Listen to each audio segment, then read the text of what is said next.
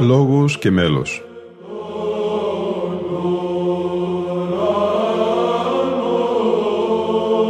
Προσεγγίσεις στη μυσταγωγία της ψαλτικής τέχνης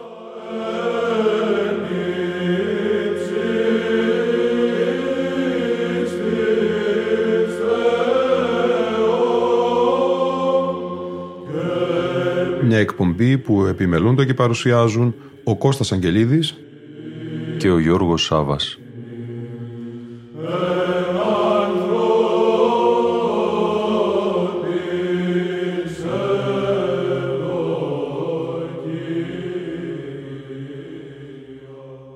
Αγαπητοί φίλοι ακροατές και φίλες ακροάτριες, μια σειρά τριών εκπομπών θα είναι το αφιέρωμα της εκπομπής μας στον αείμνηστο Λικούργο Αγγελόπουλο, τον άρχοντα πρωτοψάλτη της Αγιωτάτης Αρχιεπισκοπής Κωνσταντινοπόλεως, τον διευθυντή της ελληνικής βυζαντινής χοροδίας, τον δάσκαλο.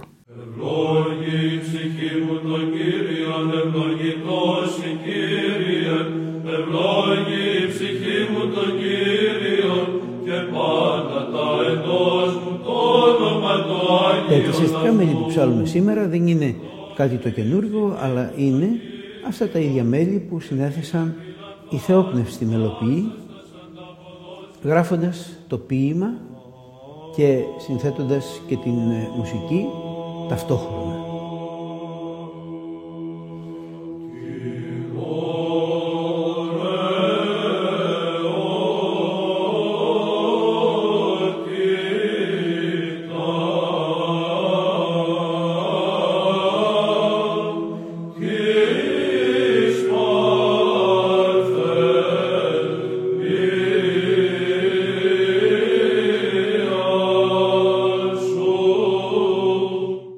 Χαρακτήρισαν κορυφαία μορφή του ελληνικού πνευματικού βίου και πολιτισμού, ιδανικό αντιπρόσωπο του ελληνοβυζαντινού μουσικού πολιτισμού, απόστολο της βυζαντινής μουσικής σε ένα κοσμικό αιώνα, εμπνευσμένο αναβιωτή κοιμισμένων μουσικών θησαυρών, μυθική μορφή, ειδίφωνο πρωτοψάλτη, αστήρευτη πηγή πνευματικής, ψυχικής και αισθητικής αγαλίασης.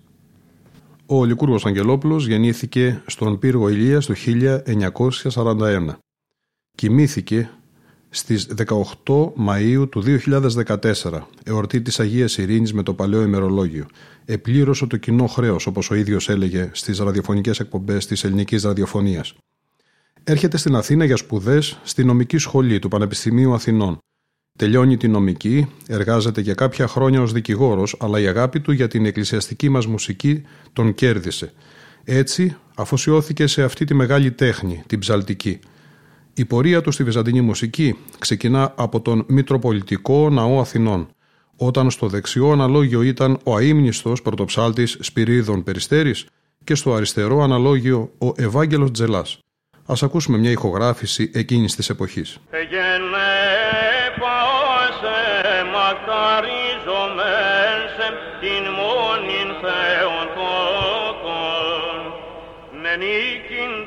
της φύσεως η όρη εν σύ παρθένε άχραντε. Παρθένε βηγαρτόκος και ζωήν προμνηστεύεται θάνατος. Η μετατόκον παρθένος και μετά θάνατον ζώσα. Σώζησα ημ Θεότο και την κληρονομία σου. Έγινε πάσε μακαριζόμες την μόνη Θεοτόκο. Νενίκυνται της φύσεως οι όροι εν σύ παρθένε αχράντε παρθένε βηγαρτόχος και ζωήν προμνηστεύεται θάνατος. Ή μετά τόκον παρθένος και μετά θάνατον ζώσα. Σώζησα ή Θεότο και την κληρονομία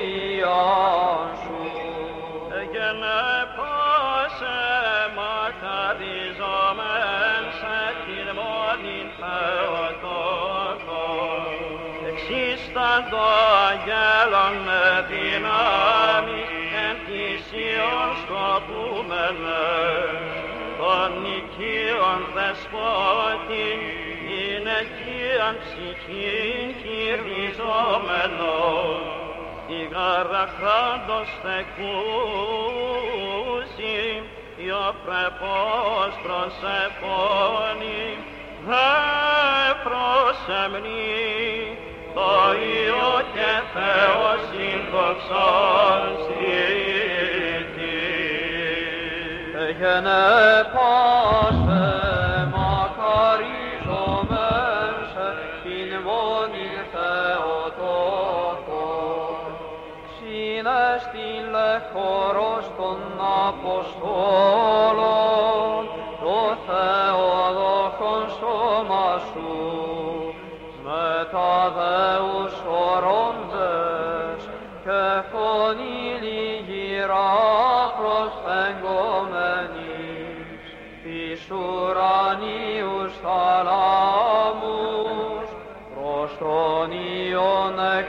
εκφυτώσα σώζησαί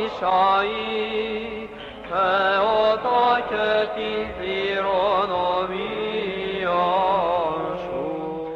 Ο Λικούργος μιλούσε με πολύ αγάπη για τον Σπύρο Περιστέρη και τον Ευάγγελο Τζελά. Αναφερόταν στις ακολουθίες που τελούνταν με υποδειγματικό τρόπο στη Μητρόπολη όχι μόνο οι Κυριακάτικες θείες λειτουργίες αλλά και οι εσπερινοί, τα απόδειπνα, οι παρακλητικοί κανόνες, οι κατανικτικοί εσπερινοί, οι προηγιασμένες θείες λειτουργίες. Το δεύτερο όμως κέντρο ψαλτικής που σφράγισε τη ζωή του στα μουσικά πράγματα ήταν ο Σύλλογος προς διάδοση της ενθικής μουσικής και ο Σίμων Καράς. Μας έλεγε ότι έμεινε και παρακολούθησε για δύο πενταετίες τα μαθήματα στο Σύλλογο, γιατί ο Σίμων Καράς ήταν μια ανεξάντλητη πηγή γνώσης. Και για να μπορέσεις να βιώσεις, όπως έλεγε, ό,τι αυτός με μοναδικό τρόπο ήθελε να σου μεταλαμπαδεύσει, χρειαζόταν χρόνος, μεράκι, υπομονή και σίγουρα θυσίες. Ο Σίμων Καράς του άνοιξε δρόμους. Του έδωσε το έναυσμα να ψάξει, να διδάξει, να δημιουργήσει χοροδία, να δώσει όλο του το είναι στην ελληνική μουσική μας κληρονομιά. Το πάθος που είχε σε όλη του τη ζωή ο Λικούργο Αγγελόπουλος οφείλεται σε μεγάλο βαθμό στο Σίμωνα Καρά. Ήταν η πηγή έμπνευσής του γιατί αγαπούσε την Ελλάδα, την Ορθοδοξία, την ελληνική γλώσσα, την ιστορία, τις παραδόσεις γνώρισε έναν άνθρωπο που θυσιαστικά, χωρίς τη στήριξη κράτους και εκκλησίας, κράτησε σε δύσκολες εποχές τον πολιτισμό και αυτό το αναγνώριζαν οι πνευματικοί άνθρωποι της εποχής του. Από τις ηχογραφήσεις του Συλλόγου προς διάδοση της εθνικής μουσικής μπορούμε να ακούσουμε τώρα την χοροδία του Συλλόγου στο κοινωνικό ύμνο «Γεύσαστε και είδετε» στην οποία συμμετέχει και ο Λικούργος Αγγελόπουλος. Διευθύνει ο Σίμων Καράς.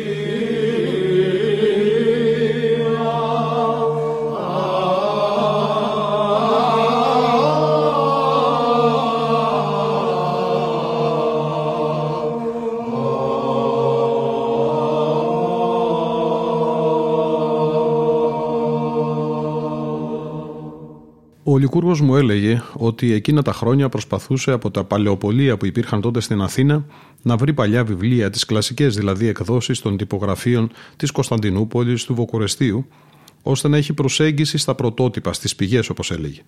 Αναφερόταν πολλές φορές στη μεγάλη βιβλιοθήκη του Τζελά και βέβαια του Καρά και ήταν περήφανος που και ο ίδιος με πολλές θερήσεις απέκτησε και τη δική του βιβλιοθήκη για να μπορέσει μέσα από αυτή να αντλήσει υλικό για ψαλμόδηση ή για διδασκαλία ή για χρήση σε διαλέξεις, σε αρθρογραφία. Από τα αναλόγια του Καθεδρικού Ναού της Μητρόπολης Αθηνών το ψαλτήρι στη συνέχεια στο εκκλησάκι του Συλλόγου στο Στρέφη στα Εξάρχεια βρίσκομαι το Λικούργο Αγγελόπουλο στον ιερό ναό Κοιμήσεως Θεοτόκου Κοινό Άργος. Εκεί δημιουργεί έναν εκκλησιαστικό χορό και μαζί με τον αείμνηστο Παναγιώτη Μαρούλη εκδίδουν σε ένα δίσκο 45 στροφών ένα απάνθισμα εκκλησιαστικών ύμνων. Ψάλει το παιδικό και ανδρικό τμήμα του χορού ύμνους του όρθρου της Μεγάλης Πέμπτης.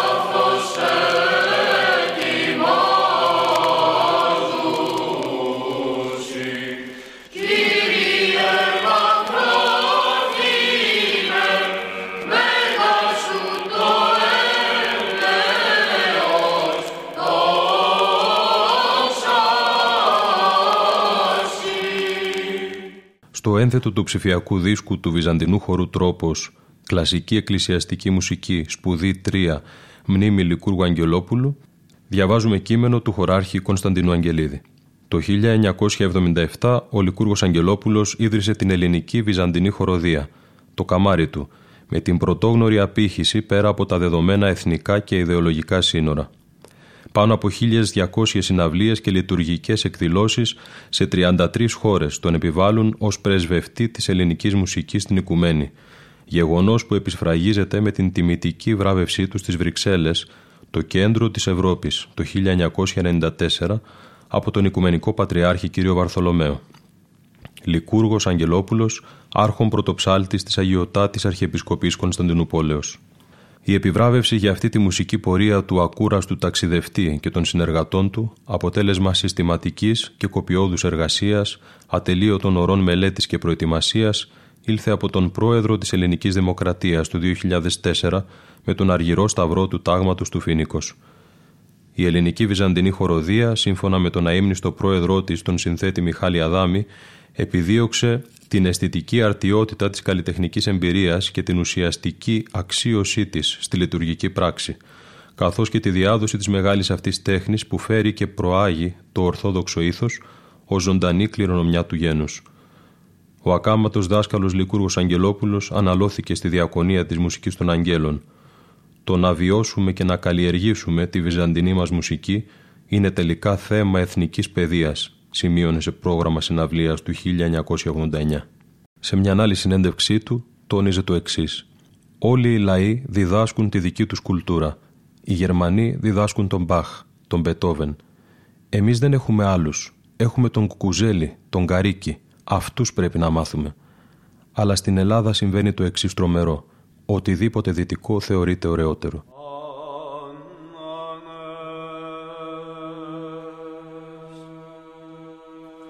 Christos.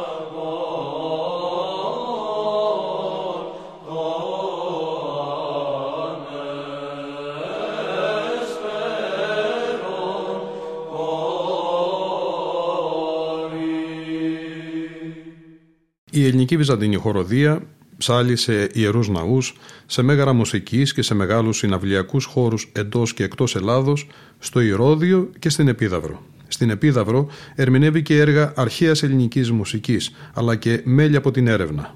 Ακούμε τους αρχαίους ελληνικούς ύμνους στη Μούσα και στη Μούσα Καλλιόπη και από τα μέλη από την έρευνα τον πρωτοχριστιανικό ύμνο στην Αγία Τριάδα από τον Πάπυρο της Οξυρίνχου του 3ου αιώνα και το κοινωνικό ενίτη των Κύριων του Μανουήλ Γαζή Λαμπαδαρίου, το αρχαιότερο δείγμα διφώνου μέλους από τον 15ο αιώνα.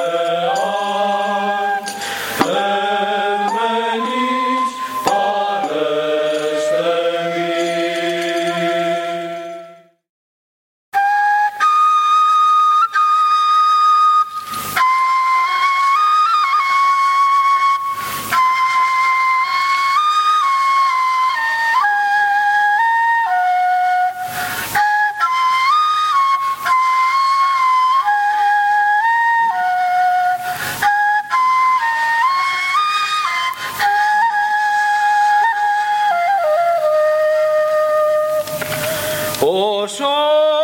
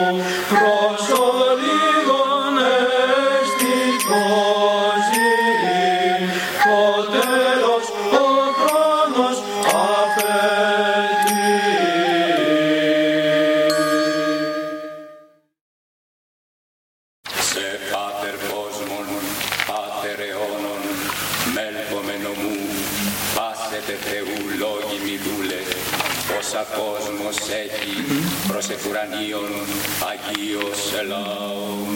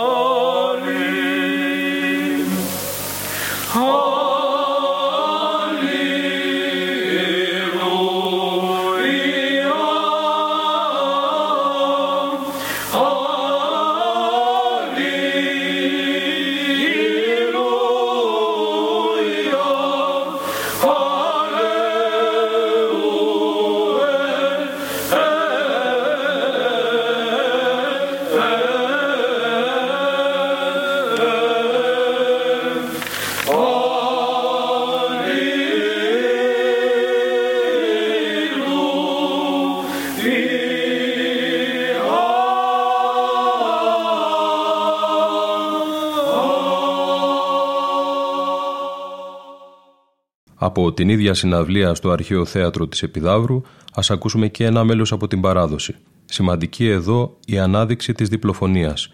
Ο χωράρχης Λικούργος Αγγελόπουλος τον έξω διπλασμό του μέλους παράλληλα με τη χοροδία. Στο στίχο Μακάριος Ανήρ.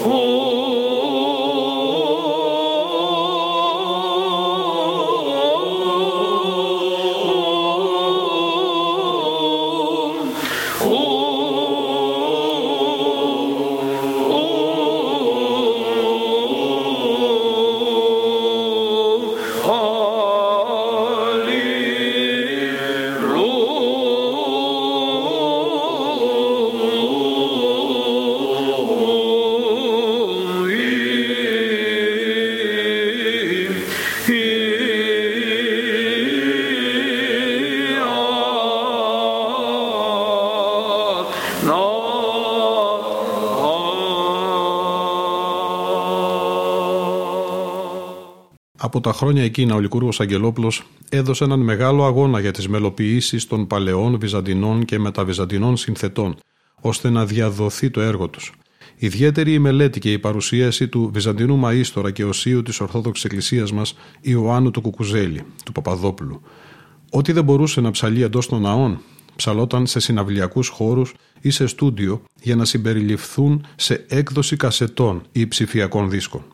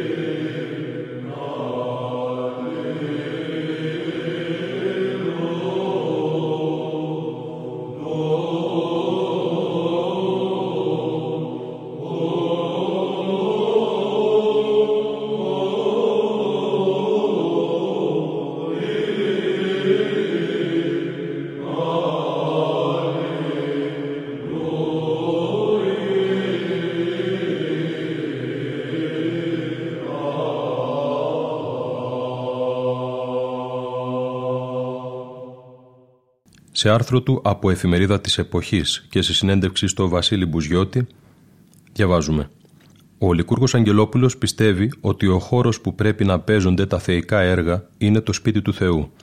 Έχω ψάλει και αλλού σε αίθουσες, μεγάλους χώρους. Αυτό που επιθυμώ είναι να ψάλω σε εκκλησίες. Και όταν δεν τα καταφέρνω, προσπαθώ να μεταφέρω την ατμόσφαιρα στους εκάστοτε χώρους. Πιστεύει ακράδαντα πως το κέντρο της ζωής είναι η Εκκλησία. Όχι με την τυπική, παγιωμένη, θρησκόληπτη έννοια. Εκεί γεννιούνται όλα. Όχι, δεν είμαι υπερβολικός. Εκεί υπάρχει η σοφία, η αλήθεια, η αγάπη. Γι' αυτό και η μουσική που πηγάζει μέσα από αυτήν είναι μεγαλειώδης. Ο Λικούργος Αγγελόπουλος έχει προσφέρει τη ζωή του σε μια ιδέα. Της πίστης στη βυζαντινή μουσική και την παράδοση. Ζει στην εποχή του τις καλές και τις κακές στιγμές της. Δουλεύει όμως ακατάπαυστα προκειμένου να περισσώσει τη μουσική της ψυχής.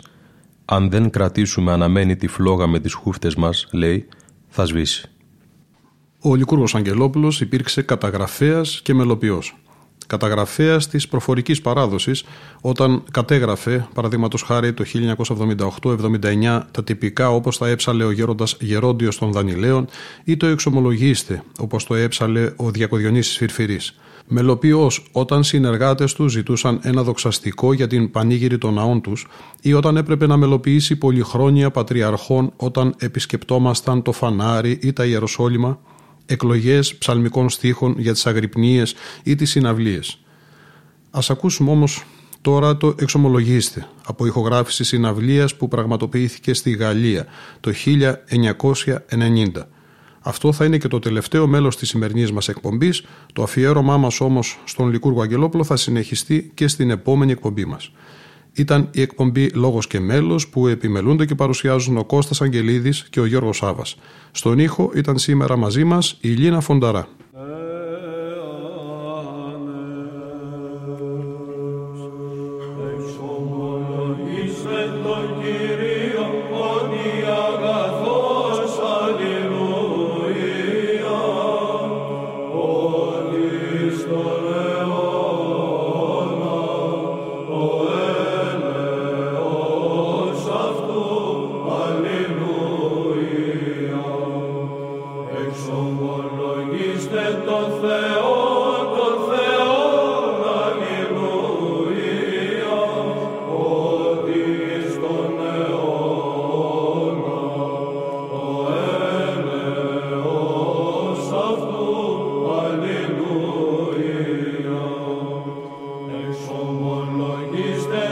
Spirit.